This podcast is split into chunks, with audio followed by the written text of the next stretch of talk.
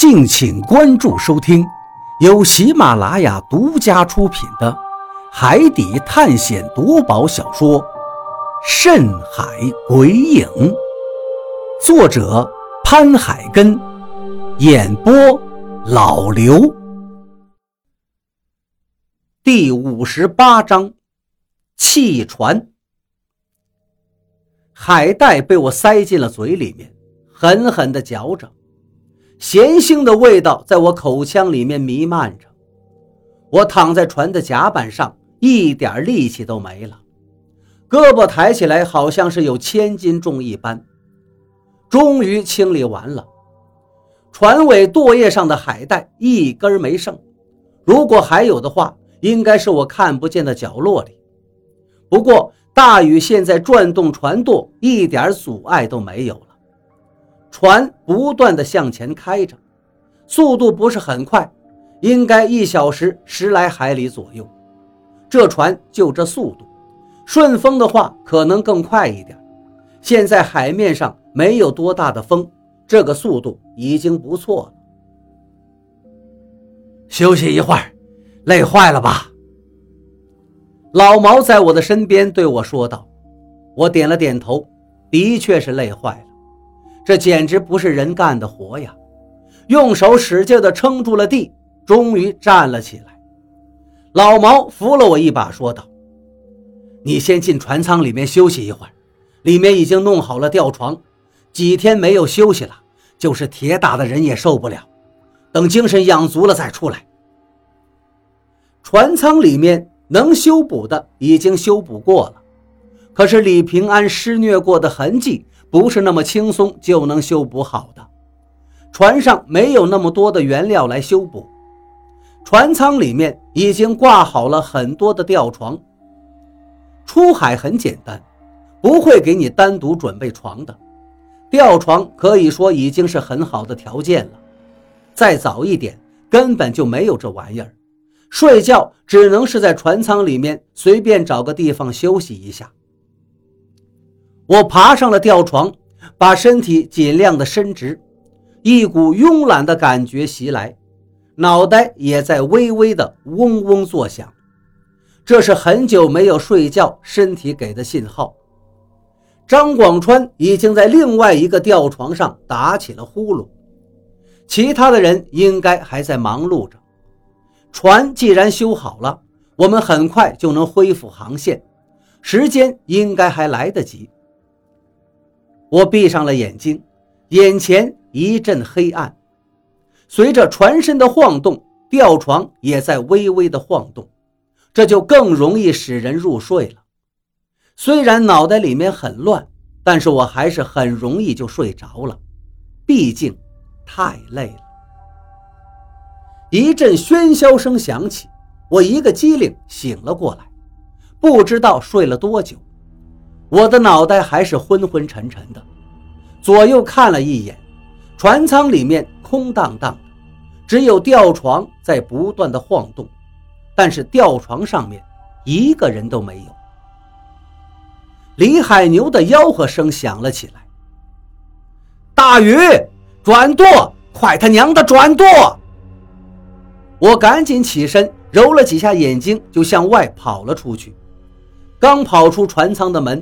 我就看见了面前一座巨大的黑山，那山不知道有多高，我们的渔船在这座山的跟前，就好像是一个蚂蚁一样渺小。所有的人都在紧张地动着。我看见老毛从桅杆上落了下来，海牛哥，不行了，船触礁了！妈的，船要沉了！我心中一紧。这船才刚刚恢复正常，怎么就一觉的功夫，船又触礁了呢？心中不免有些崩溃。触礁可是大事儿，船身如果被礁石撞破的话，船很快就会沉掉的。我赶紧到了船舷边上，向下面看去，果然，船身上破了一个巨大的窟窿，可以看见破裂的船板。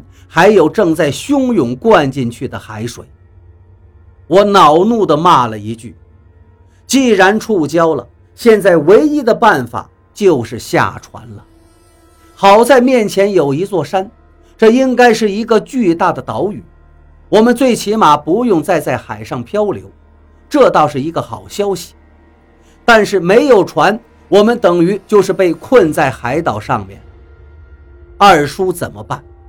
海水不断的汹涌灌入，船的吃水很快上升，船舱里面都能看见水像甲板流出来了。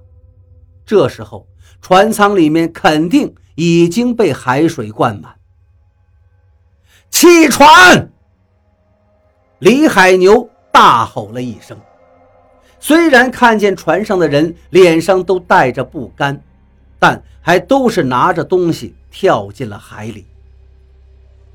二叔，我叫了一声。被困在海岛上，二叔的病肯定是没办法救了。想到这儿，我心里一阵阵的绝望。也许老天爷也不想二叔能活过来吧。我心里涌起了这么一个念头，狠狠地跳下了海里。冰冷的海水让我顿时一个机灵，使劲地游了起来，向着面前那个巨大的岛屿游过去。其他的人也是一样。张广川的水性不是很好，跟在我的身后，游泳的姿势像一只海龟一样。我没有嘲笑他。伸手把他身上背的箱子拽了下来。张哥，都什么时候了，东西就别要了，赶紧游到岸上去呀！我对他吼叫了一声。张广川的脸色忽然一变，好像是看见了什么恐怖的东西一样。我赶紧回头，这时候哪有什么高山呀？一头巨大的霸象就在我们的面前。面前的这个巨大的岛屿，竟然是被霸下背负着的。巨大的霸下伸出了脑袋，使劲的吼叫了一声，我的耳朵都被震得轰隆作响。我想往回游，但是张广川吃惊之下，竟然呛了一口水。现在他的手胡乱地抓住了我的胳膊，使劲地拽着。溺水的人。根本就顾不上别的，只要是能抓住的东西，就会死命的抓住。我被张广川带的也喝了两口海水，身体一个劲儿的下沉，咕噜咕噜的吐出了两口气，终于接不过气了。难道我就这么死了？我还要去救我二叔呢？我心里头呐喊着，可是一点劲儿都用不上来。我不怪张广川，因为这是人的本能反应。如果我溺水了，我也肯定会就近抓住东西。我只恨自己，自己为什么这么没用啊？小鱼，小鱼！就在我要放弃挣扎的时候，张广川的声音响起。我睁开了眼睛，看见张广川的脸正凑在我的面前。我看了看四周的环境，好像还在船舱里面。我肯定是死了，窒息的感觉还清晰的在我的脑海里。我绝对是已经死了，现在应该是死了之后看到的情形吧。我听老人们说，在海上死的人，落叶不能归根，灵魂只能在海上飘荡。我和张广川两个人的灵魂应该是在海上飘着吧，这应该就是已经在沉了的船里吧。我深深地叹了一口气。张哥，对不住，最后没有救到你。我说道。张广川的脸上一阵莫名其妙，伸手摸在了我的额头上，说道：“烧已经退了。”你怎么还在说胡话？我愣了一下。退烧？难道我没死？刚才只是我的一个梦。我使劲的咬了一下舌头，很疼。果然，我果然没有死。刚才只是做了一个梦。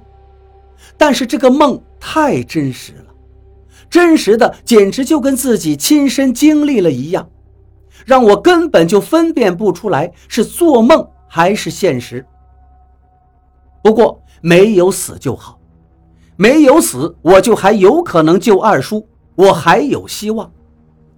我吸了一口气，想笑，但是这时候好像不适合笑出来，于是对张广川歪了歪嘴道：“张哥，我发烧了。你这家伙昏迷了两天了，船上的人轮番的照顾你，你终于醒了，现在活动一下吧。”刚才喂你的水都喂不进去，我这才注意到张广川的手上拿着一个搪瓷大碗。我忽然想起刚才在梦中溺水的时候，并没有喝到海水的咸味儿。